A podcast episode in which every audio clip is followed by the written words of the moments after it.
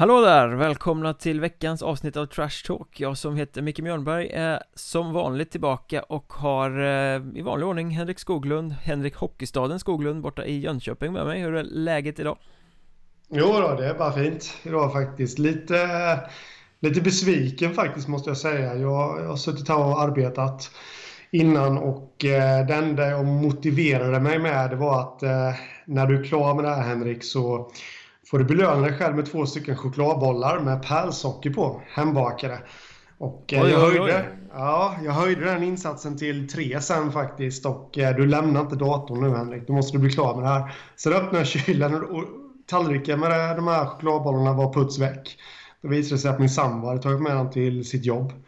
Så det blev lite, lite gråt och lite skrik där. Men nu har vi kommit in i gängorna igen. Så blir det blodsockertorsk här idag så är det hennes fel helt enkelt.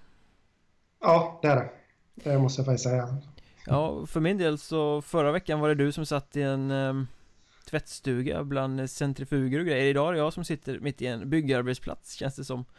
Aha. De håller på att dra in fiber i fastigheten och eh, lagar ett markant elfel som uppstod förra helgen, det bara slocknade i fredags kväll och sen eh, satt vi här utan el men så nu har de två byggen igång här samtidigt så börjar det borras och bankas och hojtas så är det inte jag som eh, hantverkare samtidigt som vi spelar in det här för jag har tummen mitt i handen utan det är lite hantverkare runt omkring som håller på och fixar Okej, okay. det var tur att du sa det så att eh, annars hade jag nog börjat tro att du hade börjat knäcka extra sån och sådär. Byggare Bob typ? ja, precis. ja, det var bra. Eh, allt bra annars då Mikael, med dig? Jo då, jag ska absolut inte klaga. Det är ju fullt ös i alla hockeyserier runt omkring nästan och eh, idag har vi väl ett så digert eh, program att trycka oss igenom som vi nästan aldrig har haft tror jag. Det är väldigt många intressanta ämnen att ta upp. Mm, det är det. Så vi får nog nästan dra igång här och nu. Ja, man vet ju liksom inte om folk sitter och lyssnar på det här för att höra vad vi tycker om Hockeyettan eller om de lyssnar på det här för att höra om våra privatliv och de extremt stora triviala problem som vi uppenbarligen går igenom på dagarna. Ja, jag, jag tror att det är både och faktiskt. Skulle tippa på det faktiskt. Vi är ju jävligt intressanta faktiskt. Ja, absolut. En annan intressant sak som eh, jag faktiskt har noterat nu eh, senaste dagarna är Huddinge har vi snackat en del om som ett av de vassare lagen i eh, Hockeyettan och Allettan här men de har ju faktiskt blivit nollade två gånger på hemmaplan 0-3 mot Piteå och nu i senast då 0-1 mot Sundsvall Det är lite uppseendeväckande skulle jag vilja påstå Ja, det är lite, ja precis. Du snodde mitt ord där, det var därför jag blev lite ställd. Jag skulle också säga uppseendeväckande det är det och, och lite väldigt anmärkningsvärt. Men det, ja, vad, vad, ska man svara på det? Det är väl att eh, de här norrlagen och just de här två har eh, bra defensiv. Duktiga på att försvara sig. Ja, Piteå hade ju en lång räcka med matcher redan i grundserien där de nollade väl sina motståndare fem matcher i rad tror jag. Eh, och det kan ju kanske hända att eh, Huddinge inte har lärt sig att luckra upp det där riktigt. Sundsvall har ju också ett bra försvar. Och Magnus Åkerlund. Han har ju varit oh. eh, helt fantastisk där bak i kassen de senaste matcherna tydligen. Mm, så är det. det. Det har väl både du och jag sagt nästan hela säsongen här att, eh, eller ja, när han valde att stanna kvar i Sundsvall, att han är väl egentligen för bra för ettan. Definitivt. Det är, det är inte mycket att snacka om egentligen. Så de har honom att tacka för mycket. Men, eh, nej, men det, det är som du säger, det är anmärkningsvärt att Huddinge blir nollade. De, de har ju en offensiv som, som skulle kunna luckra upp de där försvaren rätt bra. En annan ganska anmärkningsvärd sak är ju faktiskt att Sundsvall, när vi ändå pratar om dem, har spelat 0-0 i eh, två bortamatcher. Åtta mm. matcher sammanlagt i allettan och två har slutat 0-0. Det är ju Också rätt ovanligt att ett och samma lag spelar 0-0 två gånger på så kort tid. Mm, ja, det är Men det är väl...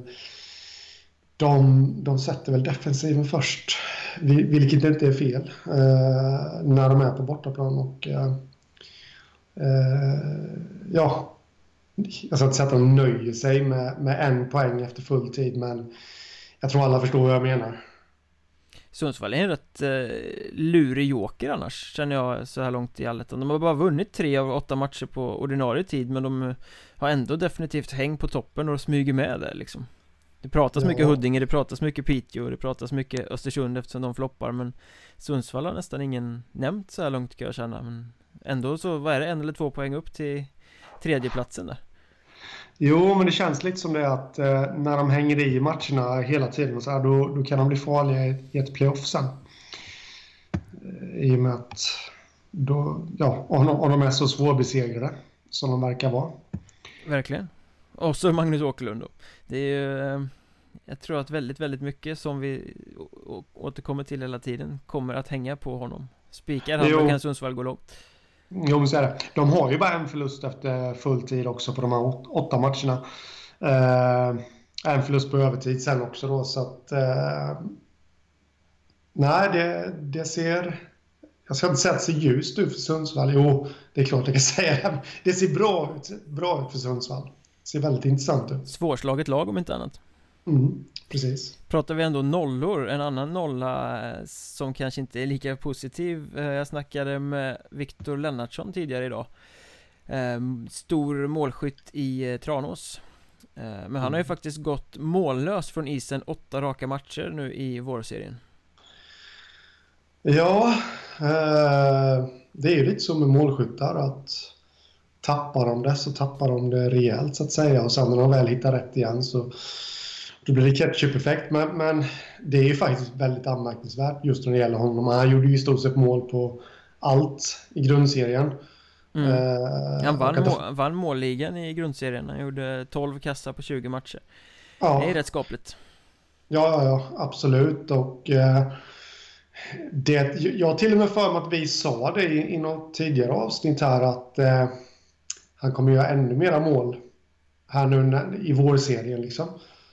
Då, ja, det kanske inte var du och jag, men no, någon har i alla fall pratat med det här om att eh, när han får lite, lite enklare motstånd, sen inget motstånd enkelt i, i södra ettan, men eh, även där tror jag att alla förstår lite vad jag menar. Men, men det verkar som att det har gått troll i det för honom. Frågan är om inte motståndet kanske till och med är svårare i eh i vårserien med tanke på att alla lag garanterat backar hem och kör igelkotts försvar mot eh, Tranås som är ett kreativt lag så att det blir väldigt mycket köttmur och luckra upp eh, Jag vet Tyringe-tränaren ja. Magnus Ram var ute och kritiserade serien och sa att alla bara spelar tråkigt och backar hem eh, Och lite så är det väl säkert när man, för Tranås kommer och ska spela också Framförallt på deras egen hemmaplan där de ju har varit klippt värdelösa i, i den här serien De har torskat tre av fem hemmamatcher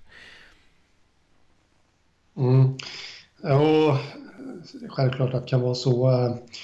Samtidigt så är ju Tranås har jag, jag läste också en intervju med Magnus Ram där och de, Tranås hade ju varit inom citattecken väldigt tråkiga eh, enligt honom när Tranås mötte Tyringe. Så att eh, de kanske har anammat en något defensivare spelstil här också. Och det kanske inte gynnar Lennartsson. Säkert, han påpekar faktiskt en sak som jag inte hade tänkt på innan men som var ganska intressant. Det är lätt att stirra på att de är så dåliga på hemmaplan och att de har förlorat matcher där och så men borta vinner de ju faktiskt och mm. eh, Tranås har inte förlorat på bortaplan sen de torskade i Ljungby i slutet av oktober Det är okay. också så uppseendeväckande faktiskt ja. ja det är det, det var nyheter för mig med uh, Ja, och då är frågan vad, vad de ska göra åt det för att få Jag tror faktiskt att det kan ha med att göra med att på bortaplan så anammar de bortaspelet lite mera om du förstår vad jag tänker. Ja, och på eh, hemmaplan så har de inte ja. nycklarna att, att låsa upp andra lag som gör samma sak. Nej, det kan vara något det. Det är du som bru du brukar vara glad i att berätta om Kurre Lundmark och åka buss till hemmamatcherna. Det är väl... Eh, ja. det kanske är läge snart. Ja, Challe Frosén, Frosén, Challe Franzén får dra ett... Frozen, det är en hit av Madonna, om vi ska vara lite populärkulturella. Ja, det är det. Det är även en uh, Disney-film, tror jag.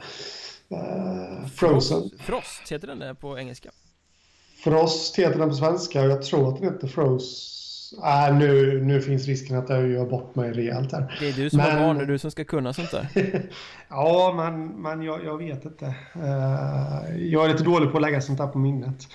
Ska jag vara helt ärlig och säga. Men uh, ja, Franzén får dra ett jokerkort här nu och uh, sätta laget i Lingmerts bussar.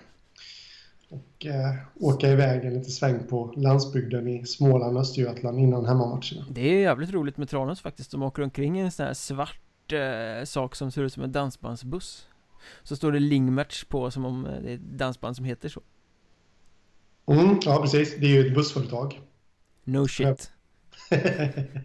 Ska vi vara ärliga och säga, men eh, det krävs väl att eh, på hemmaplan så måste de ju få eh, orkestern att eh, tjugga i. Om vi ska spinna vidare på dansbandsspel. De spelar lite ostämt. Ja, det kan man säga. Eh, apropå stämt så kan vi göra en så här riktigt jävla krystad övergång och prata om god stämning För det var det ju i Mariestad här om, eh, i söndags tror jag det var eh, Enkronas match, mycket folk i hallen och eh, Filip Törnqvist Eh, offentliggjorde från isen att han har skrivit på ett eh, nytt tvåårskontrakt med klubben Han är då inne på sin tionde säsong och det här nya kontraktet kommer innebära en elfte och en tolfte säsong i Mariestadströjan Eh, där kan vi snacka skaplig trotjänare. Ja, det kan vi göra. Eh, jättekul. Eh, först och främst vill jag säga att fantastiskt initiativ att offentliggöra det på isen. Så som de gjorde eftersom allting som är utöver det vanliga skapar mervärde för, eh, för en förening på den här nivån. Och eh, det är bara att bocka och buga för de som har kanske var Törnqvist själv, själv som kom på det, men för dem, om det nu inte var han, så för dem som kom på det att det skulle ske på det här sättet. Men det är respekt. Tio säsonger i en och samma klubb och eh, jag vet att jag pratade med Erik Jones som väl är inne på något liknande. Ja, han har också varit där i tid och evighet. Mm.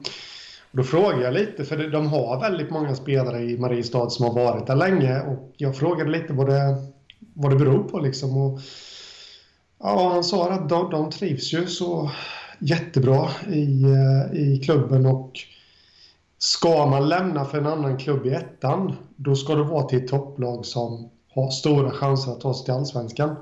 Annars tycker de flesta inte att det är värt, utan de stannar de för ja, de har fixat bra jobb och rotat sig i staden liksom. Bra skyltfönster också, det är många som har rört sig från Mariestad uppåt mm. till allsvenskan och sådär. Eh, men, Daniel Berton bland annat Till exempel, men det får man väl också säga att de är duktiga på det här med, med trotjänare i Mariestad För Fredrik Jonsson, Ronny Rockstar Johansson eh, mm. Var ju också två spelare som var alldeles för bra för att spela där egentligen men som stannade eh, Säsong efter säsong så att uppenbarligen så Och nu är det då Törnqvist och Jonas då så att eh, de är mm. duktiga på att behålla de här Kulturbärarna, de som har hjärtat närmast, närmast eh, paintkossan på bröstet där det måste vara något i, i Katrinhallen. Jo, men så är det. Men det, det, det, är väl lite samma sak som Erik Jones sa där. att han, berömde ju allting och det är klart att han gör det eftersom han tillhör klubben. Men, men på något sätt så kändes det väldigt, väldigt trovärdigt att, att det är en bra stämning i, i klubben och, och runt omkring. Och det, det är hockeykultur och, och, det är en bra stad, det är en fin stad och, och de trivs. Eh, och det är ett tecken på att spelare stannar och gör så pass många matcher som, som de gör. Det är ju liksom att Ja, att det råder en bra kultur så att säga. Ja, så pratar vi ändå om trotjänare och sådär så har vi ju Daniel Trucken Karlsson i, i Troja skrev också nytt tvåårsavtal eh, med mm. dem ganska nyligen och han har väl varit där i tid och evighet verkligen. Sen Eldkvarn brann. Ja, ungefär så. Eh, det är också en så väldigt viktig kugge i deras lag som väljer att stanna Han stannade mm. trots att de åkte ur Allsvenskan och han liksom eh, Häromdagen så Erik Gustafsson firade 300 matcher i Tranås. Eh, Också en sån spelare som har varit väldigt framträdande för de hade kunnat gå vidare någon annanstans. Nu sa han väl själv till tidningen att det inte har varit sådär jättemånga erbjudanden Genom åren men ändå respekt att spela så många matcher i en och samma klubb. Eh, vad tycker du om, om just trotjänare? Man brukar liksom i amerikansk idrott prata rätt mycket om face of the franchise och sånt. Eh, Hur viktigt är det även i Hockeyettan? Eh, jag tycker att det är jätteviktigt. Eh, det, Jag ser liksom inga nackdelar med det så länge de inte blir för bekväma bara i sin i den miljön de är vana vid så att de liksom gör avkall på träningen och, och sådana saker för att ah, jag får ju ändå vara kvar. Men, men i, i de här exemplen som vi har nämnt nu så tror jag inte att det är så utan eh, Jag tycker att det är jättebra för att fansen får någon att identifiera sig med. Eh, som har varit så länge och jag pratade faktiskt med en eh, gammal SHL-spelare i, eh, häromdagen. Jag tror ja. att du syftar på David Petrasek faktiskt men ja, eh, precis. Det var en gissning, bara en gissning Helt rätt och, och, han var också lite inne på det här att eh, Inte just det här med trotjänare och sånt men Just den här vinnarmentaliteten och man bygger upp någonting och, och sen när, när de här spelarna lämnar Eh, det blir väldigt, väldigt svårt att ersätta det. Och, eh, och, och, det kan man ju då eh, ja, översätta till det här med att må, många spelare, eller de här spelarna som har spelat länge i en och samma klubb, att på något sätt så har ju de med sig någon kultur som de sen överför till andra, så kommer nya in i laget. Och eh, när de här kulturbärarna försvinner alldeles för många på en gång, då, då riskerar det här att ebbas ut totalt och då kan det bli eh, gå tungt för klubben. Mm. Ja men visst är det så Sen är det ju Kan jag tycka också viktigt i de här fallen som vi pratar om här med Filip Törnqvist och Trucken till exempel Det är ju två spelare som alltid går helhjärtat in och som spelar hårt och tufft och offrar sig mm. eh, Och verkligen visar vägen Det är inte, ingen av dem är sitt lags bästa spelare Kan man inte påstå men det är, är spelare som spelar med kraft och, och hjärta Eh, och det tror jag också är väldigt viktigt att du har den typen av eh, spelare som stannar kvar, och bildar en, en kärna och slåss för klubbmärket Visar, som du säger, eh, alla nya som kommer in att så här går det till här. Mm. Nej men så är det och det Man kan ju liksom sätta en standard i föreningen på ett dokument liksom så här ska vi uppträda, så här ska vi vara och alltihopa. Men, men så länge du inte har spelare i truppen som, som kan översätta det här till, eh, till nykomlingen så att säga, så, så för, då funkar det inte hur mycket dokument du än har och, och visa dina nyförvärv, utan du måste ha de här kulturbärarna och än viktigare då att fansen har någon att identifiera sig med eh, liksom, och, och, känna samhörighet med och, och, allt det där. Har du några andra sådana här trotjänare, kulturbärare runt om i Hockeyettan-lagen som du vill vill pusha för eller som du tycker är också viktig att lyfta fram när man ändå diskuterar den frågan? Ja, det, det, finns ju självklart jättemånga. Som vanligt har de mig på sängen här nu. Jag kommer inte på en enda totalt oförberedd, men eh, eftersom jag bor i närheten och det var den första jag kom att tänka på så får jag väl liksom säga Erik Glimberg i Åsedalen som har varit med eh, klubben sedan eh, de låg i botten få. Och eh, eh, nu vet inte jag ifall han har haft andra anbud, men han har ju stannat kvar och tillhör en av de bättre spelarna hela tiden i klubben. Det är väl han jag kommer på främst, men det finns ju självklart så många mer. Men eh, kommer du på någon? Ja, jag skulle kunna rabbla en hel lista ifall jag gick in för det. Men vi, om vi tittar mot Kristianstad till exempel Så är det ju väldigt mycket snack om att de värvar och, och plockar in och ut spelare Som andra byter underkläder och sånt. Och det ska väl vi prata om lite senare också Att de fortsätter göra. Men där har du ju ändå två killar Micke Larsson och Peter Roth Som båda har gjort över 500 matcher i, i tröjan. Ja, eh, det är respekt. Ingen pratar om dem Det är två totalt oflashiga spelare Men de är ändå superviktiga och är kvar säsong efter säsong. Mm. eh, Och jag tror att även om de kanske inte är de här ledande spelarna så är de jätteviktiga för Kristianstads varumärke. Ja absolut, så är det eh, och Nu sitter jag nästan och skäms över att jag inte kom på dem eh, också. Där. Men, men som sagt, det, oh, ibland blir man tagen på sängen som man säger och... Ja, sen, sen tittar man på Visby till exempel Kan man ju också göra. Där har ju eh, Halva laget varit där i, Sen Lutto var ung känns det som. Det är många som kommer dit och blir kvar Men där har vi ju också en kille som Mikael Adamsson eh, Gör väl sin Jag ska inte ta gift på det Men jag tror att det är nionde raka säsong på ön. Och har blivit lite symbolen för dem också med sitt hårda spel och sånt liksom. Han spelar som Visby spelar och han har varit där länge. Också så här viktig trotjänare. Ja, precis. Uh, ju, Ja, Andrea, Andreas Nordfeldt eh, En av två spelare som stannade i Kallinge den här säsongen eh, mm. Gammal lagkapten, gör sin sjätte raka säsong där Det är också en sån här Han kommer inte ens från Blekinge men han har ändå blivit kvar där Sex säsonger, stannar när alla andra drar eh, En av få lite äldre spelare i laget, jätteviktig Face of the franchise Skulle jag mm. tycka Carl-Johan Svensson ja. i Grästorp som hur många utflykter han än gör alltid kommer tillbaka till Grästorp och bär laget på sina axlar mm. eh, Viktig, viktig kugge Ja, vi har ju Mattias Sjöberg också. Nu känner jag att nu måste jag revanschera mig lite här. Mattias Sjöberg i Tyringe som, som uh, har uh, spelat, han är från Tyringe men har spelat i SHL för Rögle bland annat några matcher och, och varit i Allsvenskan. Men han kom hem. Han, han spelade faktiskt i SHL för Rögle, ja när kan det ha varit i början på 10-talet här vid och sen om inte jag minns helt fel så samma säsong var han utlånad till Allsvenskan till Troja. Och sen åkte han faktiskt hem till division 2 till Tyringe. Mm. Så han började i SHL och avslutade i division 2. Eh, om jag nu har fått det hela rätt där. Och eh, har varit med i Tyringe sedan dess förutom några utlåningar till Kristianstad på ett fåtal matcher. Men eh, Också en trotjänare mm. Vi snackade om eh, Tranås där, Erik Gustafssons 300 matcher. Ska man titta på just den milstolpen så Har väl Erik Planeby Kumla som börjar närma sig där eh, Tror jag. Eh, och, och, mm. sen om du Kan man ju titta på Nybro Där du har eh, Marcus Mellström där, kaptenen. Jag vet inte om han är kapten i år. Han har varit det många säsonger i alla fall Men han gör väl sin åttonde raka säsong i klubben eller något sånt där och börjar också närma sig 300 matcher ehm, mm, Och där har du också en kille som inte heller är den bästa eller mest flashiga men som Precis som Törnqvist-trucken, de här Spelar med hjärtat för laget, offrar sig eh, ja. Hänsynslös liksom har, har, pendlat mellan att spela forward och back och sånt och liksom gör det som passar laget eh, mm. Också bra karaktär och bra exempel att lyfta fram ja. Sen har vi ett helt gäng i Helsingborg också som kanske inte har nått upp i i de här 300 matcherna men, eh, men som ändå har spelat eh, över 100 i alla fall. Jag tänker på mm, Anton Sjöstrand exempelvis.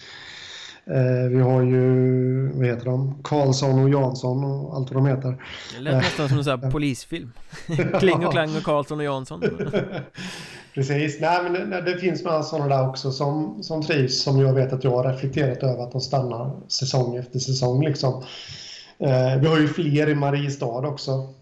Utöver de här som vi nämnde innan då. Eng, Engqvistarna och de här. Ja, precis. Eh, sen trodde man ju nästan, alltså Piteå är ju en klubb som är ganska duktig på att hålla kvar spelare ganska länge och sådär.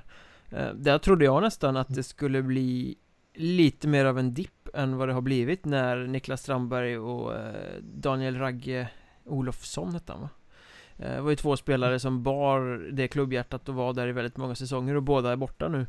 Ehm, det tappar de ju två väldigt tydliga kulturbärare men de har klarat av den växlingen väldigt bra. Jo men så är det ju alltså.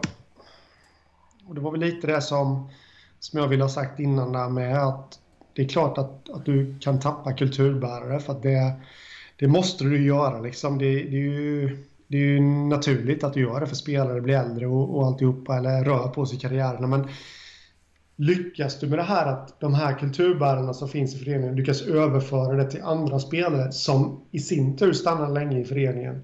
Och ja, du förstår själva grejen. Ja, Magnus Isaksson då, till exempel då i Piteå ja, blir precis. en sån. Jag vet inte hur många säsonger han har varit där nu men det känns, väl, känns väl nästan som att han har fått ta över det arv som de lämnar efter sig.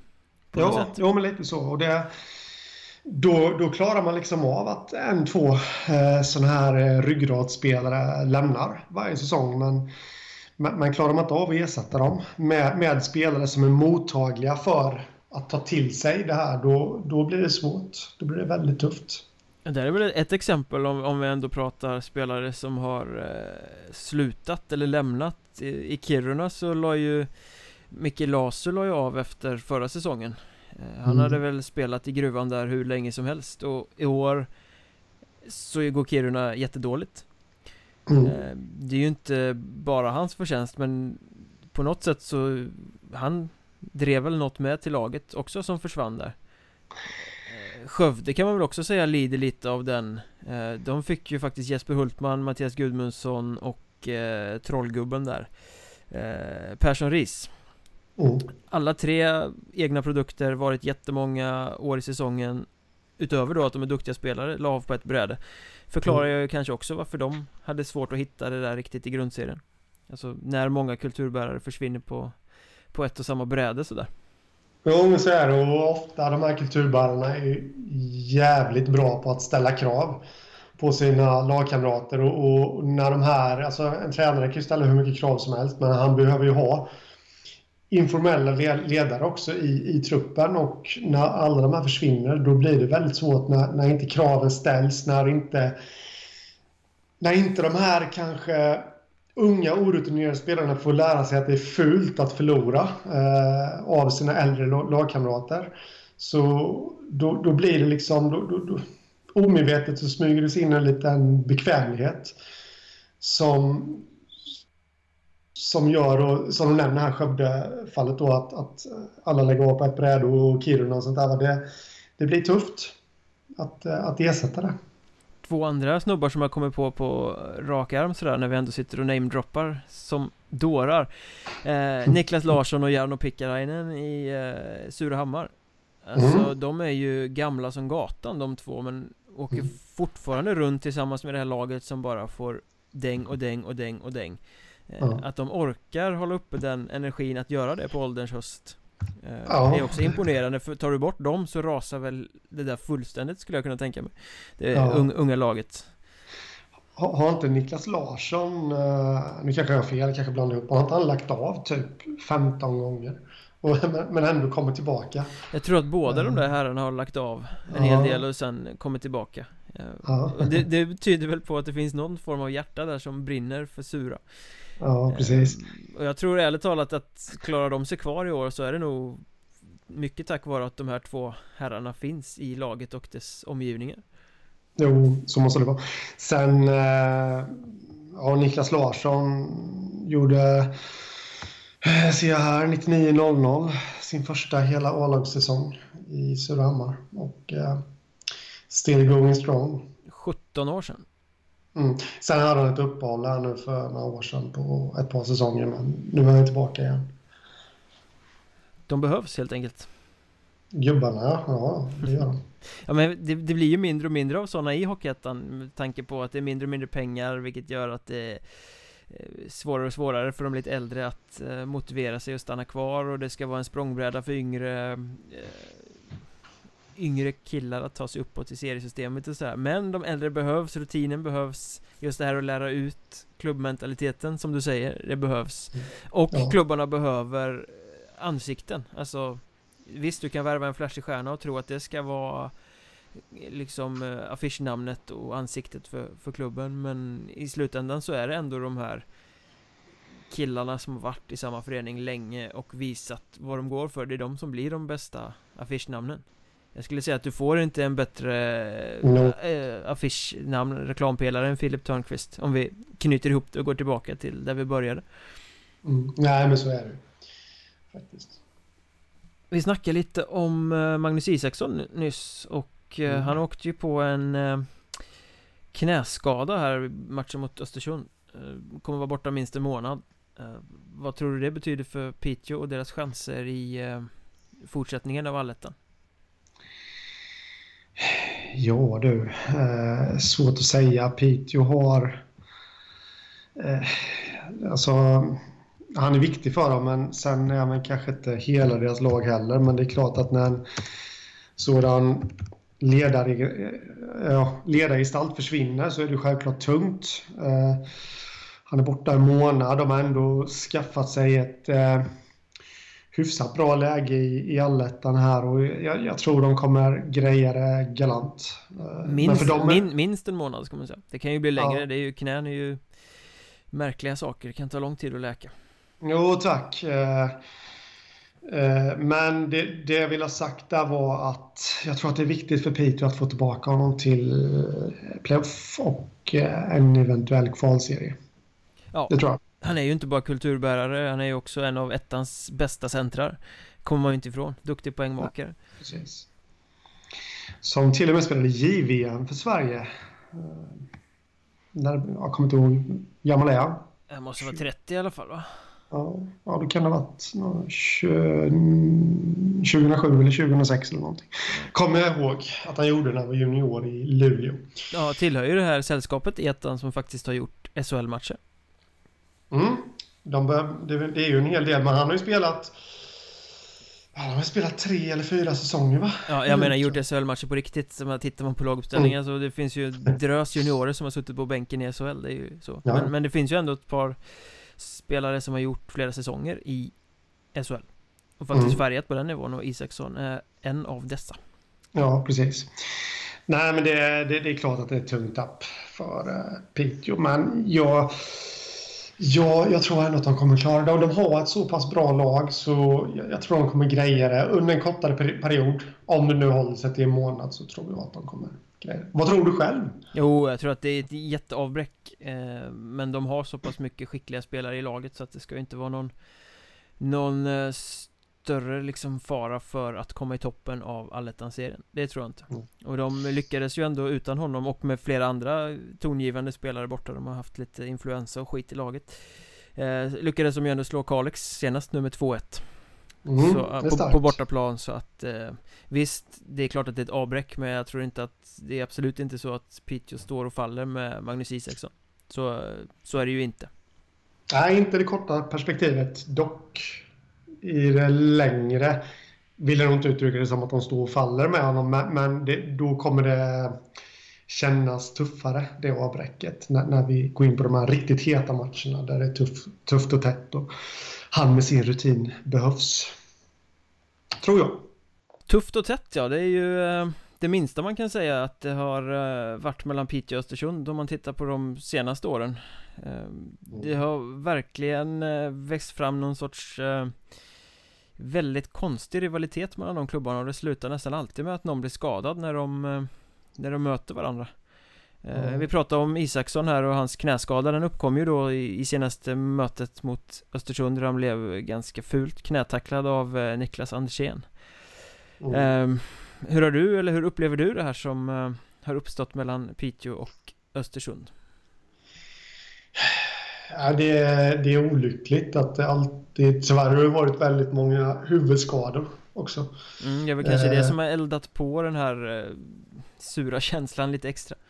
Mm, precis, det är, det är först och främst två bra lag, två, två, två topplag. Eh, redan där är ju kanske taggningen hos respektive spelare i, i trupperna igång liksom när de ska möta varandra. Just med tanke på att det, det är lag de slåss om serieseger med och, och, och streckstrider och allt vad det nu har varit genom åren. Och, eh, redan, men, ja, det känns väl som att det har eldats på lite och jag, jag läste ju vad, vad du skrev häromdagen här eh, om att eh, de här kanske lite ojämna bedömningarna från eh, disciplinnämnden kanske kan ha bidragit också lite till den här övertaggningen som verkar ha funnits bland vissa spelare. Men tufft och tätt vill vi ju att det ska vara, men, men givetvis inga skador. Nej men det har ju tyvärr varit så, det var Sundqvist tacklade Marcus Molin i, i Östersund där i huvudet så att hans karriär nog förmodligen är över Vi hade den här incidenten när Nils Bergström armbågstacklade Jonathan Tolander i huvudet när han jublade över ett mål Mm. Uh, vi hade den här med uppmärksammade där David Selberg tacklade Bergström För att mm. kassen och fick fyra matchers avstängning fast han fick hjärnskakning men det kanske inte var så fult uh, Piteå har haft Marcus Sandström avstängd på lite konstiga grunder för huvudtacklingar var en av dem var mot Östersund tror jag uh, Och så hade vi den här Andersén på Isaksson senast det, det är så väldigt många obehagliga smällar med, med tråkig utgång som har skadat som liksom ligger till grund. Men utöver mm. det så skulle jag väl säga att Östersund har varit ganska tydliga och tagit stort avstånd mot huvudtacklingar och skrikit om långa avstängningsstraff och varit ganska flitigt förekommande i media kring det där. Eh, Och det har uppstått en ganska stor irritation i Piteå kring. Eh, De är rätt sura på det där. Eh, Samtidigt då som Piteås fans och Piteå som klubb känner sig väldigt förfördelade För att De har åkt på väldigt mycket avstängningsstraff. Nu senast när Isaksson blev knätacklad så Blev det inte ens anmält till disciplinnämnden. Eh, Nisse Bergström fick några matcher när han tacklade Tolander där. Selberg fick fyra när han egentligen inte gjorde något fel. Eh, det, Och just det där Att det inte finns någon eh, logik i hur de olika instanserna För att det är olika nämnder som har dömt tror jag gör ju att det blir väldigt hetskt och irriterat och om ett lag går ut på isen och känner sig förfördelade av en disciplin, felbedömd av en disciplinnämnd så tas ju det kanske ut då på motståndarlaget. Fast det inte är dem man är arg på från början, ja du förstår rö ja. röran, det, det, det är en hetsk stämning mellan klubbarna. Ja, det är det. Och det, det känns som att eh, den här hetsnivån så att säga börjar väl nästan nå det som var mellan Colorado och eh, Vancouver för jättemånga år sedan. Det som slutade med att eh, Todd Bertuzzi tacklade, vad hette han, Moore tror jag, i Colorado. Steve Moore, så hans karriär, eh, han bröt nacken. Och mm, eh, mm. det får ju verkligen inte hoppas att det sluta så i det här fallet. Men, men, men det, det, var också lite sådana situationer som ledde fram till det. Och det är ju nästan lite det man sitter och är rädd för. Och då, då är det nog väldigt, väldigt viktigt att eh, disciplinnämnden dömer ut förståeliga straff. Jag ska inte säga korrekta straff. Att, eh, det är klart att de, de dömer ju efter vad, vad de tycker och tänker. Men, men på något sätt så måste de kanske bli lite mer förståeliga i, i sina domar. Eh, för mig är det helt obegripligt att eh, Nisse Bergström fick, han fick fyra matcher va? För, för det han gjorde på... Fyra landet. eller fem eller något sånt där tror jag mm. det var. Jag kommer inte ihåg exakt. Och att Selberg fick exakt samma straff, kanske någon match mindre då, eh, på, på det han olyckligtvis eh, råkade göra mot Nisse Bergström. Eh, ja, de står ju inte i proportion till varandra de två domarna. Det, det blir ju bara löjligt när man tittar på dem Den ena är ja. en ful tjuvsmäll Den kanske inte var meningen men det är ändå en, en ful tjuvsmäll och ja. Selbergs är bara en eh, robust tackling där han gör vad han ska göra. Mm. Som slutar ja, olyckligt Precis, nej men så är det ju. Då Det är klart att sånt kan eldas på. Eh, Jag vet inte. Men det, det, känns som att disciplinnämnden eller disciplinnämnderna Ja, mer förståeliga domar tror jag skulle, skulle bättra på det här. Ja, det är ju också ett problem att det är ju inte en och samma disciplinnämnd över hela landet som dömer utan det är väldigt, ligger på distrikten så det är väldigt olika. Ena ja. ärendet hamnar här och andra hamnar där och folk kanske tänker olika i sina bedömningar och tar inte hänsyn till andra straff för de har varit på något annat skrivbord någon annanstans. Och då mm. blir det olyckligt så jag tror nog att eh, det krävs att det blir som i högre ligor att det finns en disciplinnämnd. Det är 48 lag och det är jävligt mäckigt att råda ihop Jag vet, men det behövs nog att det är en och samma disciplinnämnd för alla lag.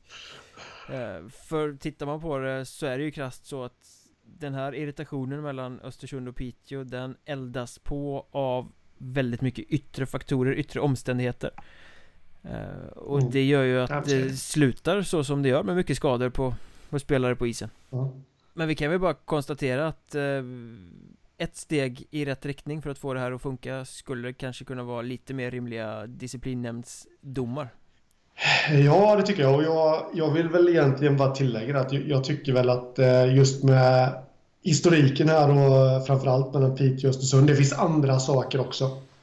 Eh, som, som vi inte behöver gå in på, men vi, vi har avhandlat innan och sånt där också. Det har stått tidningar och alltihopa. Det finns andra konstiga domar också. Och, eh, med det sagt så tycker jag nog att organis organisationen Hockeyettan, en av deras största utmaningar och frågor här nu eh, inom den närmsta framtiden anser jag är att de måste tillsätta en central disciplinnämnd som dömer för, precis som du var inne på, för eh, samtliga 48 klubbar. Så att det blir likartade bedömningar. Ja, för det är ju bara sådana saker som på sikt kan göra Hockeyettan till en legitim spelare i, i Hockeysverige och blir liksom på riktigt allvar det är att man ser till att få en bra struktur runt hela serien. Mm. Eh, för det kommer förbundet inte att göra utan det måste man nog driva på själva. Ja, precis. Idag är det rätt kaotiskt runt Hockeyettan. Ehm, Nu kommer posten här också. Ehm, Kaotiskt är vad det har varit i eh, Tyringe också. Ehm, Målvaktskaos senaste veckan Ja. Har, har, väl du också följt med saft och bullar och poppade popcorn? Ska ja, Tyringe få tag i en målvakt?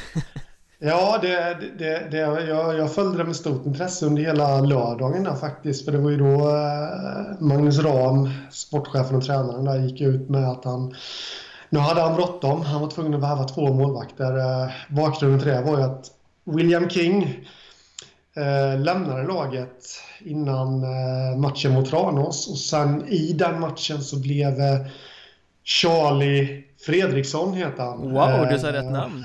ja. Eh, blev skadad och de fick ställa en 16-åring mellan stolparna. Så gjorde det Albin Jönsson som gjorde det fantastiskt bra men som Magnus Ram själv var ute och sa i, i media, det har inte varit rättvist att, att ställa en sån ung kille att, att axla det ansvaret i matchen efter mot någon liksom. Och det, det skriver jag under till på 100% Väldigt rolig detalj där är att William King ju hoppade av laget 40 minuter innan samlingen innan de skulle dra iväg till den här matchen mot eh, vilka det nu var de skulle spela mot. Eh, Kommer jag inte ihåg Tranås. Tranås, så var det eh, mm. Och eh, då fick de ringa in Albin Jönsson vars morsa fick åka och hämta honom för han var i skolan Ja. Så att de blev en halvtimme senare iväg från Tyringe till, till den där matchen för att eh, andre keepern som sedermera blev första keepern senare i matchen skulle hämtas av sin mamma i skolbänken ja. Och jag tror hans utrustning var någon annanstans för de tränade tydligen i någon annan skånsk ja. liten håla så att det var ett litet äventyr där innan de kunde komma iväg hela laget Ja, ja precis, men jag undrar lite av William King där. Du förresten, tränaren, det, var en glöm, det är en sak jag glömt säga. Jag lämnar laget Det känns lite som något sånt där. Och, men men, det, det måste ju, så... alltså disciplinära problem eh, snackar de ju om sen Det måste ju ha liksom gnisslat mellan Ram och King Ett längre tag Ja, ja det, det känns väl lite som det jag tror det var, det, det var du som hade intervjuat honom va? Att, uh, att han, hade, han hade haft tålamod med King, sa han. Ja, han hade haft ganska långt tålamod och det är inte min starka sida sa jag också så att uh, det känns ju som att det har gnisslat ett tag. Uh, ja. Och King har väl inte haft den bästa disciplinen då. Mellan raderna mm. kan man väl räkna fram lite Kanske inte följt samma regler som övriga gruppen och sånt där eh, Men vi har ju inte varit där så vi vet ju inte Vi kan ju tycka att det är oprofessionellt att hoppa av med så kort varsel Ja, lite så. Det borde rimligtvis kanske ligga honom i fatet eh, när det kommer till framtida arbetsgivare också. Eh, och göra så. Men eh, som sagt, det, det, finns alltid två sidor av ett mynt och vi vet ju som du säger inte vad som har hänt. Men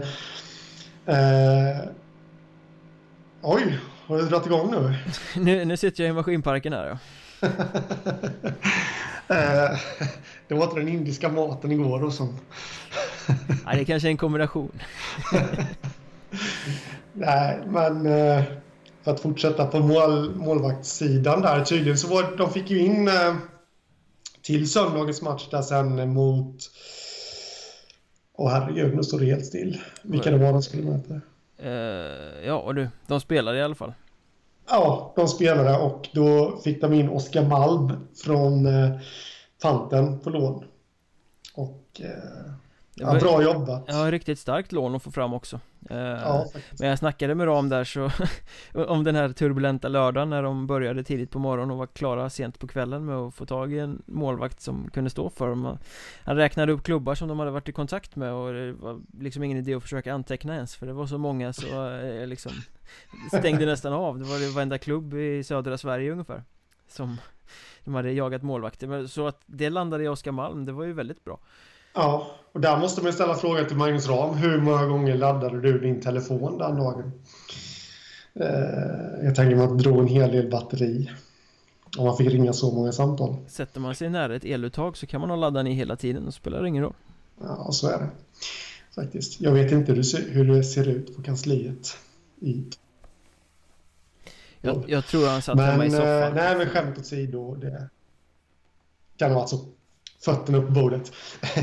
Men eh, det var faktiskt, och det var ju Magnus Ram ute eh, själv och sa att det, den som lyckades lösa det sen till slut, det var ju andre tränaren där, André Reimer. Som eh, tydligen eh, landade Oskar Malm och eh, där får man väl säga att det var starkt jobbat av honom och eh, verkar vara en skicklig tränare, rätt ung kille som har framtiden för sig. Jag läste någon artikel om honom och han verkar vara seriös i sitt tränarskap. Mm, men det blev bara en match för Malm. Uh, för så nu, mm. nu, senast var det Tim Hultstrand som Malmö J20-keeper som stod och uh, höll nollan. Ja. Det är ju skaplig succé. Ja, det är det ju. Det är ju ett riktigt starkt... Han kommer ju vara på lån här nu. Han kan vandra mellan Malmö J20 och Tyringe. Om jag har fattat det rätt. Och troligtvis kommer han väl få vakta målet i Tyringe resten här. Och det, det är ju en jätteduktig målvakt som jag tror till och med är utplockad till något landslag här, om jag inte minns helt fel. Mm. Om det kan vara U19-landslaget. Eh, och eh, som jag utan att ha sett honom, ska jag villigt erkänna, men jag misstänker att han håller ungefär samma nivå som Oskar Malm. Alltså, för han har gjort det riktigt bra. Jag har bara läst goda vitsord om honom. Ja, det, det, det är ju att, rätt äh... intressant faktiskt att nu när han hoppar in så höll han nollan den första matchen och det här är ju andra gången han hoppar in i Hockeyettan den här säsongen. Eh, för han hoppade in i Enköping under hösten. Gjorde, ja, gjorde några matcher och då släppte han en kasse i första matchen han stod och höll nollan i andra matchen han stod ja. för Enköping så han har ju gjort ett väldigt bra avtryck i ettan de få ja, matcher han har stått. Det har han gjort. Eh, jag läste någonstans också att han, eh, om, om han inte blir ett Mal, Malm, nu var kvar på Oskar Malm, om han inte blir ett namn för Malmös SHL-trupp nästa säsong. Malmö, han har gjort det, ja. Malm. det var nog därifrån jag fick det då. Men, nej, men om man inte blir ett eh, namn för deras trupp nästa säsong så blir det nog absolut eh, minst ett allsvenskt kontrakt. För han har gjort det riktigt bra i J20 Superelit för eh, sitt Malmö den här säsongen. Och, eh, ja, det var nyttigt av honom att få seniorerfarenhet han också. En kille att hålla ögonen på helt enkelt då? Ja, faktiskt. Jag vet att Mr Maddock, tror jag, har varit ute och lovordat honom mycket också. Nu vågar jag inte ta gift på i och för sig om det är Mr Maddock jag läste hos men... Han brukar ha järnkoll på Malmö så det är väl inte ja, helt ja. omöjligt ja.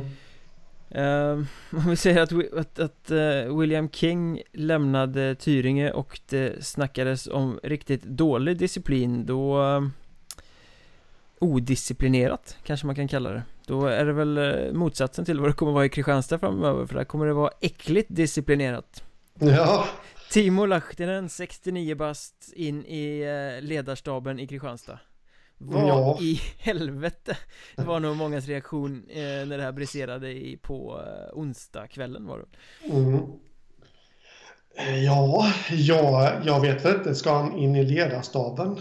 Så har inte jag fattat det. Han är ju... Ja, han ska sitta på läktaren och titta och, och typ scouta. Ja. Det, det mm. står i den här pressgrejen som de skickar ut att arbetsuppgifterna kommer bestå av att vara lagets ögon från läktaren där hans fokus kommer att ligga på bortalaget samt vissa detaljer i vårt spel. Mm. Um, nej, han kommer inte stå i båset men han är väl fortfarande en del av ledarstaben. Jo, det är eh, Så är det Men han, eh, han eh, är ju inne som senior advisor. Vad nu fan det betyder liksom. eh, men jag tycker... Jag ser faktiskt inget negativt på den här rekryteringen för att eh, eh jag tror inte...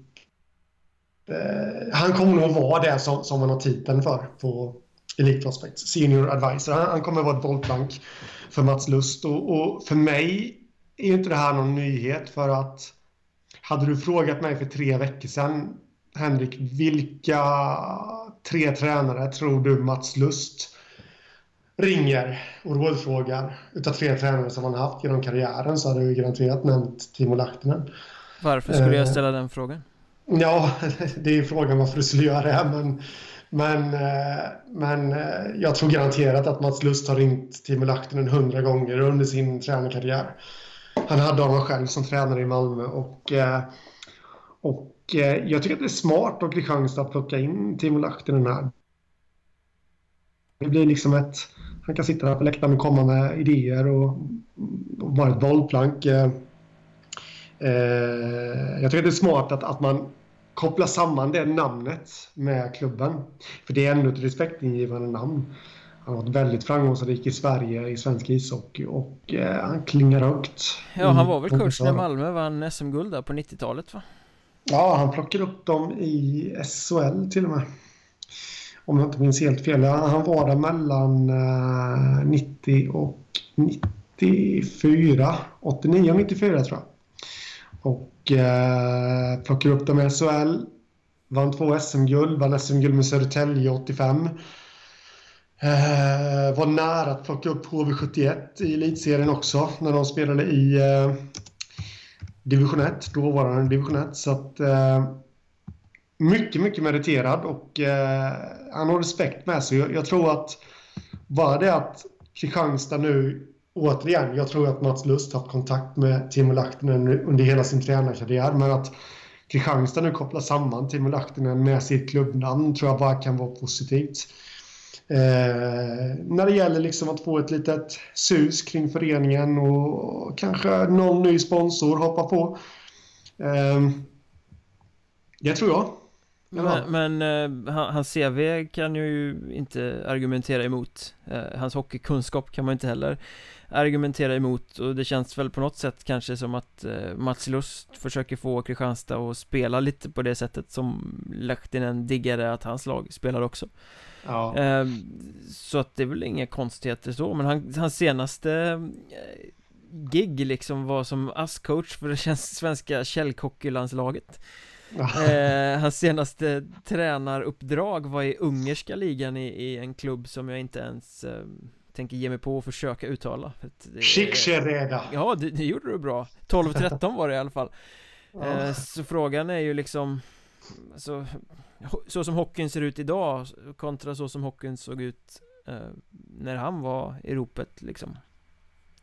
Jo men så är det, men jag, jag, jag tror ju inte att han jag försöker, inte, jag försöker inte nedvärdera det här för något För jag har faktiskt ingen jävla aning vart Timo Lahtinen står idag eh, 2017 eh, Så Ja, jag vet inte Sen ska man ju inte heller underskatta att han har varit i ungerska ligan där För där var ju faktiskt Stefan Lund i flera säsonger innan han kom hem och gjorde underverk med panten mm, I Ferencvaros Hette de så? Det gjorde de kanske? Ja, du kan ja. den ungerska hockey?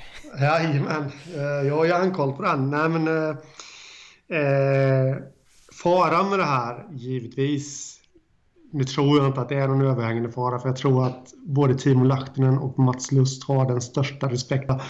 Men faran är ju givetvis om det nu skulle bli så att Lahtinen får för sig att vara och peta i för mycket.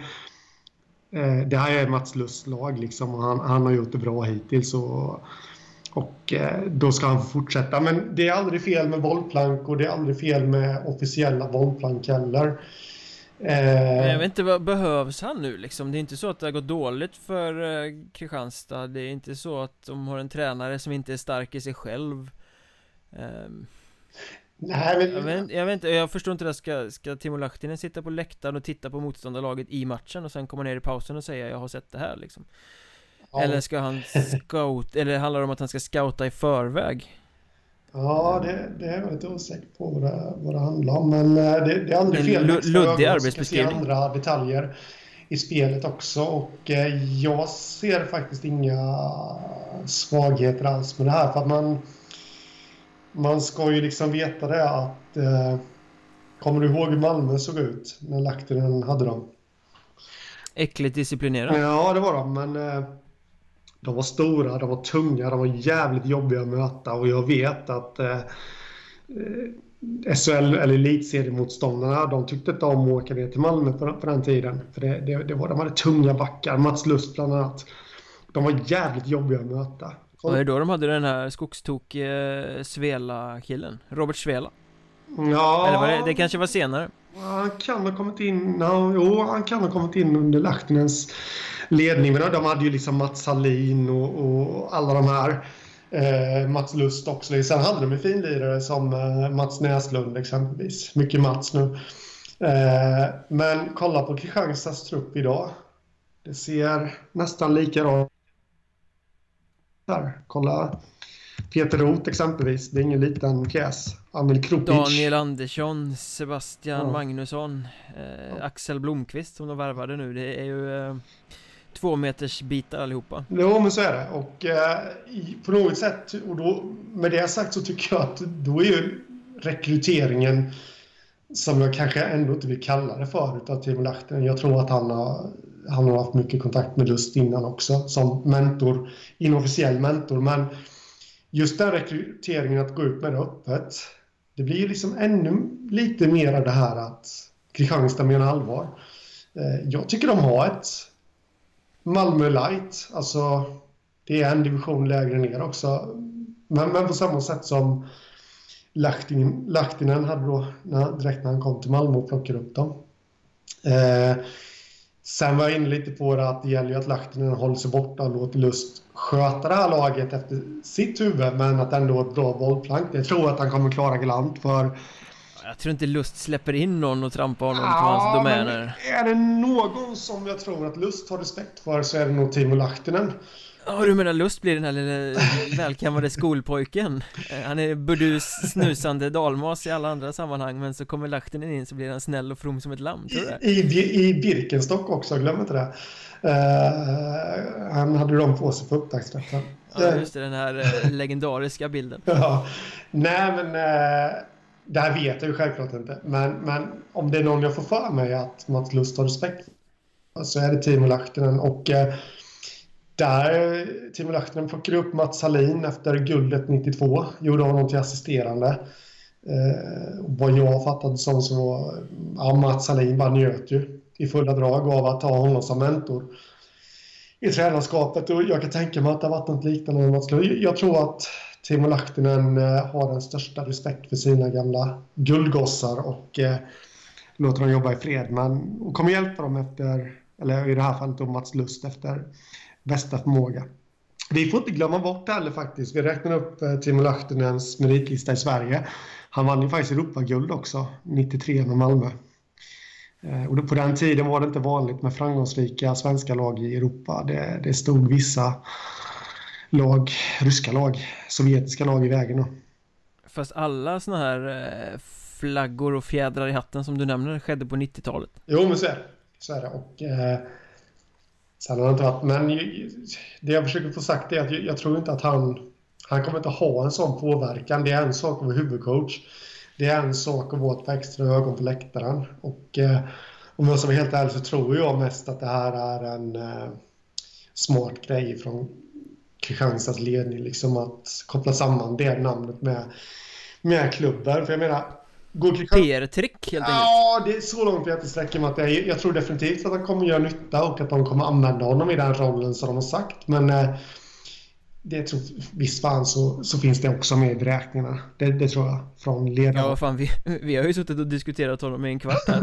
trots att han ska spela en uh, marginalroll ja. i Kristianstad egentligen. Bara det säger ju... Ja, men så är det ju. Och sen, sen, sen ska man ha klart för sig också att uh, nu sitter vi här och diskuterar. Eh, tänk om Kristianstad tar klivet upp i Allsvenskan här nu till nästa säsong.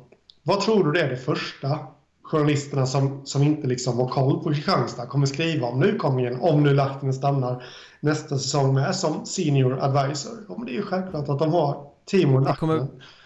Ja, det kommer bli massa sådana här trötta lokaltidningsreportage om ja. Malmös gamla guld Alltså Lust och Lahtinen hand i hand i en solnedgång Ja men liksom Ja men lite sådär, jag, nu, nu tänkte väl jag Inte lokaltidning, jag tänkte väl mer kvällstidningarna kanske som Inte har gett Som kopierar det de har skrivit ja. Nu höll jag på att dela ut en känga men du, du var först där men då, då får väl jag komma med nästa känga där då som att eh, kvällstidningarna som inte har någon koll alls på Hockeyettan egentligen. Det är ett, ett, en sanning som är sann, höll jag på att säga. Tappade bort det där klyschiga talesättet som jag skulle stå till med. Uh, men, men skit i Lahtinen nu. Uh, Det blir det blir vad det blir, helt enkelt. Ja, det kommer bara bli bra. vi, vi, vi, nämnde att de plockar in Axel Blomqvist här också. Mm. Som ytterligare en spelare in i Kristianstad det här året. De bara värvar och värvar Och värvar och värvar. Och det börjar bli lite så här, du vet eh, Kleptomaner brukar ha svårt att hålla sig från att stjäla saker. Eh, Alltså Jocke Johansson känns lite som samma sak. Eh, Vi ska inte kalla honom kleptoman-Jocke för han snor ju ingenting. Men jag säger, han kan inte hålla fingrarna borta från att värva. Finns det något att värva så måste han värva. Alltså, nej men vi kan ta den och vi kan ta den och vi kan ta den De har värvat för att de har haft skador och sjukdomar eftersom de inte har något J-lag som de kan lyfta upp när de spelar ifrån mm. Men de värvar ju ändå mer än det och de håller fortfarande dörren öppen för Fler värvningar efter att mm. Blomqvist har kommit in ja. Så att, eh, fan värvar man inte sönder sitt lag till slut? Uh, ja, den risken finns ju Det beror lite på vad det är för personligheter de plockar in uh, för det farligaste som finns i att värva någon eller värva flera under en säsong, det är att man sätter hela hierarkin i laget eh, ur spel. Eh, men samtidigt plockar man bara in rätt karaktärer som underkastar sig laget och, och liksom tar den rollen som de blir tilldelad. Så då är det ju schackdrag helt plötsligt. Eh, men det är väldigt svårt för, för mig att säga eh, här nu. Och ja men så där är det ju, ju, men ju fler gånger man gör det desto större är ju risken att man förr eller senare träffar helt fel. Ja, ja absolut.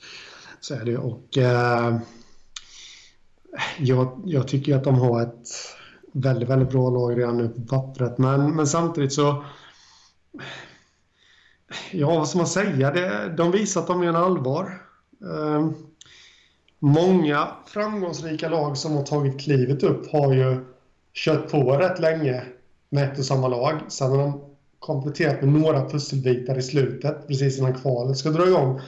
Mm. Det, det, det, är ju liksom inte riktigt på den nivån Kristianstad. De har ju värvat i stort sett under, under hela säsongen. Men det är som du sa där innan, de har haft mycket skador och har varit tvungna att ersätta dem också. Så, men jag skulle inte bli överraskad ifall det plockas in några storfräsarnamn här nu innan, innan allettan är slut. Nej, det tror jag definitivt de kommer göra. Och att de tar in Blomqvist Det är ju ett stort frågetecken på hela den värvningen. Det finns ju en uppsida, det är att det är en lokal kille mm. Eh, kommer från trakten och det är ju Det kan man inte säga att de har Så gott om eh, Bland alla de här värvningarna. Men, men Han gjorde sju matcher, sju ganska svaga matcher med Södertälje och fann sig inte alls på den stora rinken när han kom in där. Eh, Det hade väldigt svårt det jag såg och fick lämna, eller lämnade väl själv när han hamnade helt utanför laget mm. uh, Och det är inte så att det kommer gå så väldigt mycket långsammare i kvalserier och sånt framöver Så jag vet inte riktigt Nej, nej. Jag tror risken är att Blomqvist blir en bänkvärvning i Kristianstad också Ja, oh. eh, jo, nej det Jag tänkte på det också att Alltså om man kollar, nu är det två olika divisioner på Kristianstad och, och Södertälje på... Fast det är det ju inte för Nej. att botten på Allsvenskan och toppen på Hockeyettan är ju ungefär samma. Det var precis dit jag skulle komma. eh, och, men på pappret så är det två divisioner, men, men precis som du sa där så i, i praktiken skiljer det nog inte jättemycket mellan lagen och, och det är därför jag också har lite svårt att se eh, rent spelmässigt vad Axel Blomqvist ska i Kristianstad göra. Men, men samtidigt, han, han flyttade hem till hemtrakterna och var borta ett bra tag här nu i Nordamerika och eh, det kan ju vara lite sånt där också. Han, han får en boost utav det och kan leverera, så det är jättesvårt att säga. Mm, ja, men kollar man Tom Flodqvist, Fredrik Hatta, Erik Backman Det är så här spetsvärvningar som Kristianstad har gjort mm. Eh, Kari Sivonen var ju det också, även om det träffade helt fel och han har dragit eh, redan Just i det facket kan man ju inte sortera in Blomqvist Nej. Eh, men, men det kanske är just det här, nej men vi vill ha någon med lite lokal förankring och sen så bombar vi på med en eller två bomber till sen av mm. riktig spetskaraktär om de kan hitta det Ja, så slipper de där jävla journalisterna gnälla på att vi inte värvar lokalt Ja, var det inte någon som kallade dem för köpelag också på sociala medier tror jag? Ja. Tog skruv. Det är, alla lag är köpelag nu för tiden. Så, jo, det är liksom så, inte... är, så är det faktiskt. Eh, så är det och eh, jag, jag tycker jag tycker Kristianstad är helt rätt ändå. Till syvende och sist tycker jag att de gör det. Men, men samtidigt så med tanke på vad som kom fram i slutet av förra säsongen med att de inte hade råd att resa.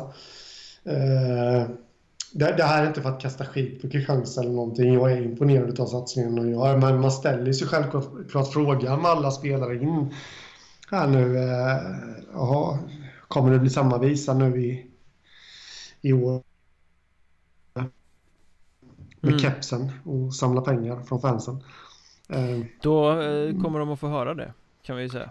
Ja Då kommer, kommer. en unison eh, fanskara från alla andra klubbar i Hockeyettan skrika och peka och bli så upprörda så att topplocket nästan går. Ja men så är det väl. Och det kan väl hända att vi kanske i den här podden eh, kanske kommer prata lite också. Om det ifall det nu skulle bli. Så nu man hoppas att de har lärt sig det får vi verkligen hoppas. Ja. Det vore ju kul om vi kunde få rikta fokus mot att de gör en väldigt gedigen och bra sportslig insats och inte något annat tråkigt som händer vid sidan om. Precis. Eh, för att avsluta Kristianstad. Jag vill återknyta till det jag sa innan, där, att jag tycker att deras lagbygge ser ut lite som Malmö light. Eh, så som Malmö ser ut i slutet av eh, 89-90 denna gång. Jag tror att Mats Lust vet exakt vad han gör.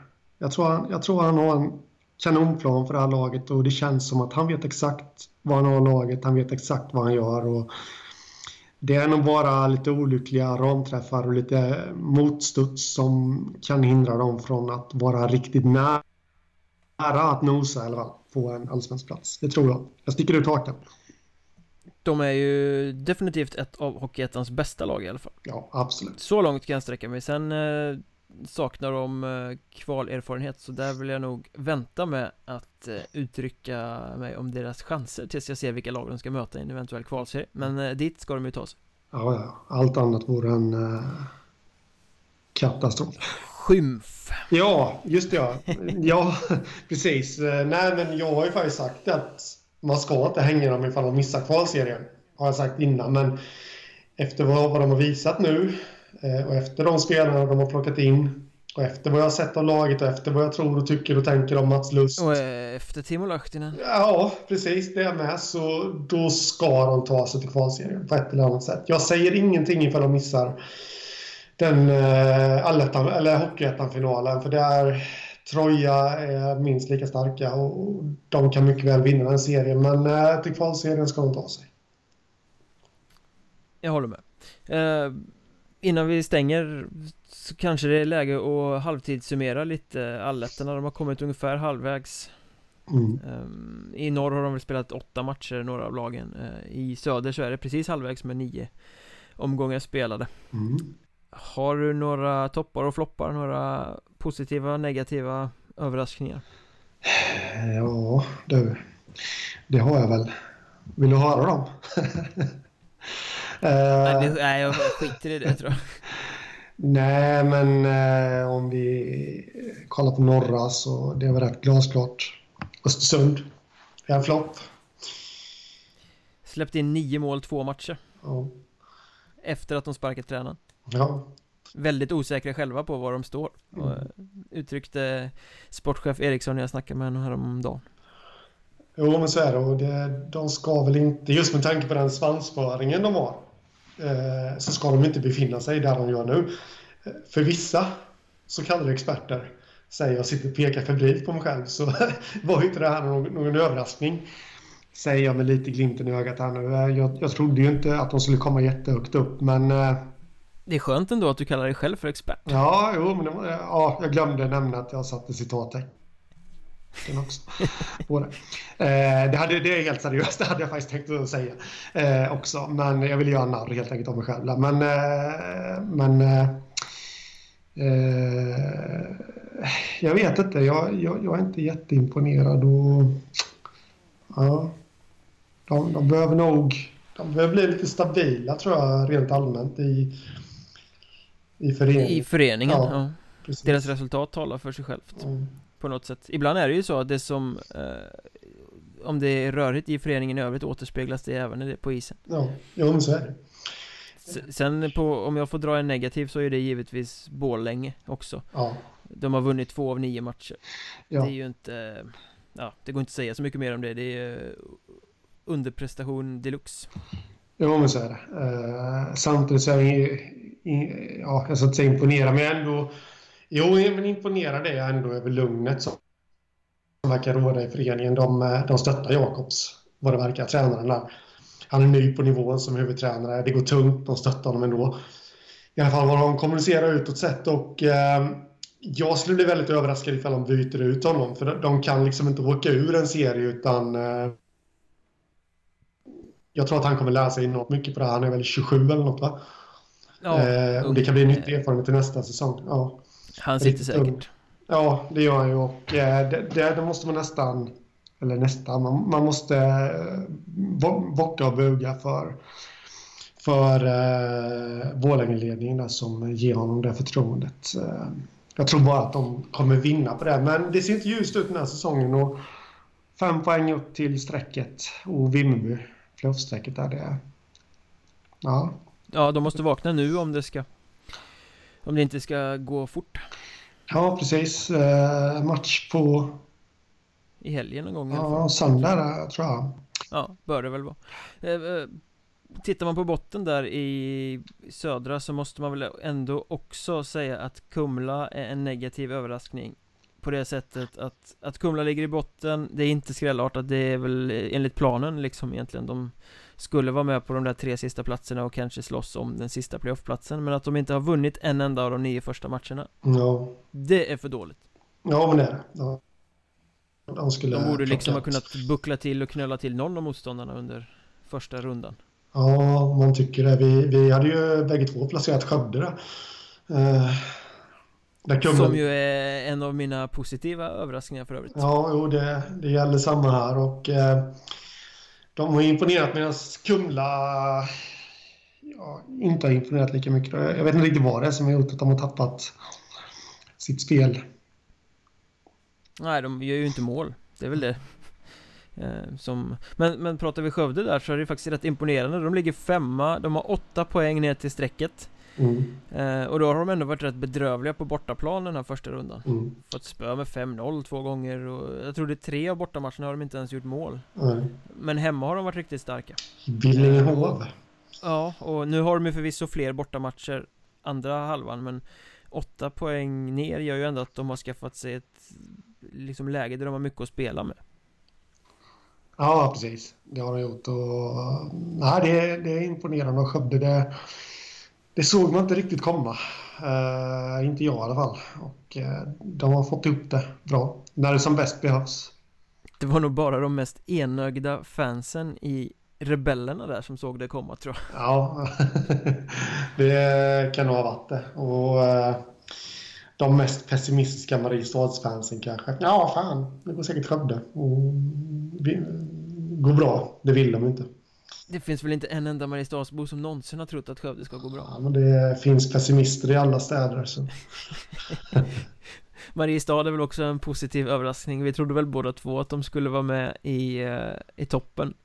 Men att de har spelat eh, så bra som de har gjort, det är nästan lite överraskande ändå tycker jag sprudlande offensiv, Arvid Ljung som har varit helt briljant i kassen. Ja. Nej, det, det är bara att hålla med. Eh, vi satte ju ett frågetecken för målvaktssidan men det har han rätat ut till ett uh, utropstecken. Och, uh, så det blir intressant faktiskt här framåt playoff sen för dit kommer ju Mariestad ta sig. Vad som händer. Ja, det skulle vara ett totalt episkt supersammanfall om de inte skulle ta sig dit. Ja. Precis. Några andra som du vill flagga något för så här halvvägs? Eh, ja, det, det, finns mycket egentligen att, att säga. Nybro ja, ligger fyra nu. Eh, ungefär kanske där man kunde förvänta sig. De slog eh, Troja på, var det i sadden eller straffar? Senast. Ja, sadden tror jag va? Mm, mm, precis och eh, Visst på hemmaplan, men, men det var väl Trojas första, på, eh, första förlust tror jag.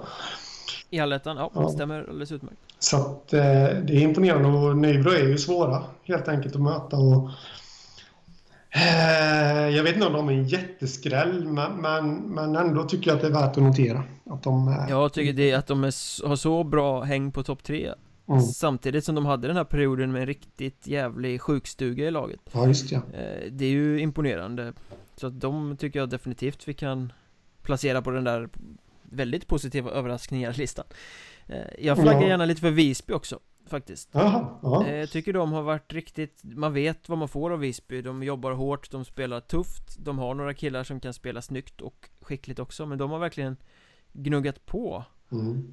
I öppningen av norra serien och det är ingen slump att de ligger eh, topp tre Så här långt eh, De var uppe och mm. gnetade ner eh, Asplöven och de har Spelat bra mot På hemmaplan och eh, nu kommer de till, till Huddinge i helgen och ska Spela Björkängshallen I seriefinal blir det mot ja. Huddinge Tänkte dra dit och kolla faktiskt Oj, Det kan ja. bli eh, känns som Mike Beharrell där får ut väldigt, väldigt mycket av sitt lag för tillfället. Ja, ja det ska bli väldigt intressant faktiskt att se ifall de kan uh, rubba Huddinge. Jag trodde faktiskt att du skulle säga Väsby när du sa Visby. Så då säger jag Väsby istället då.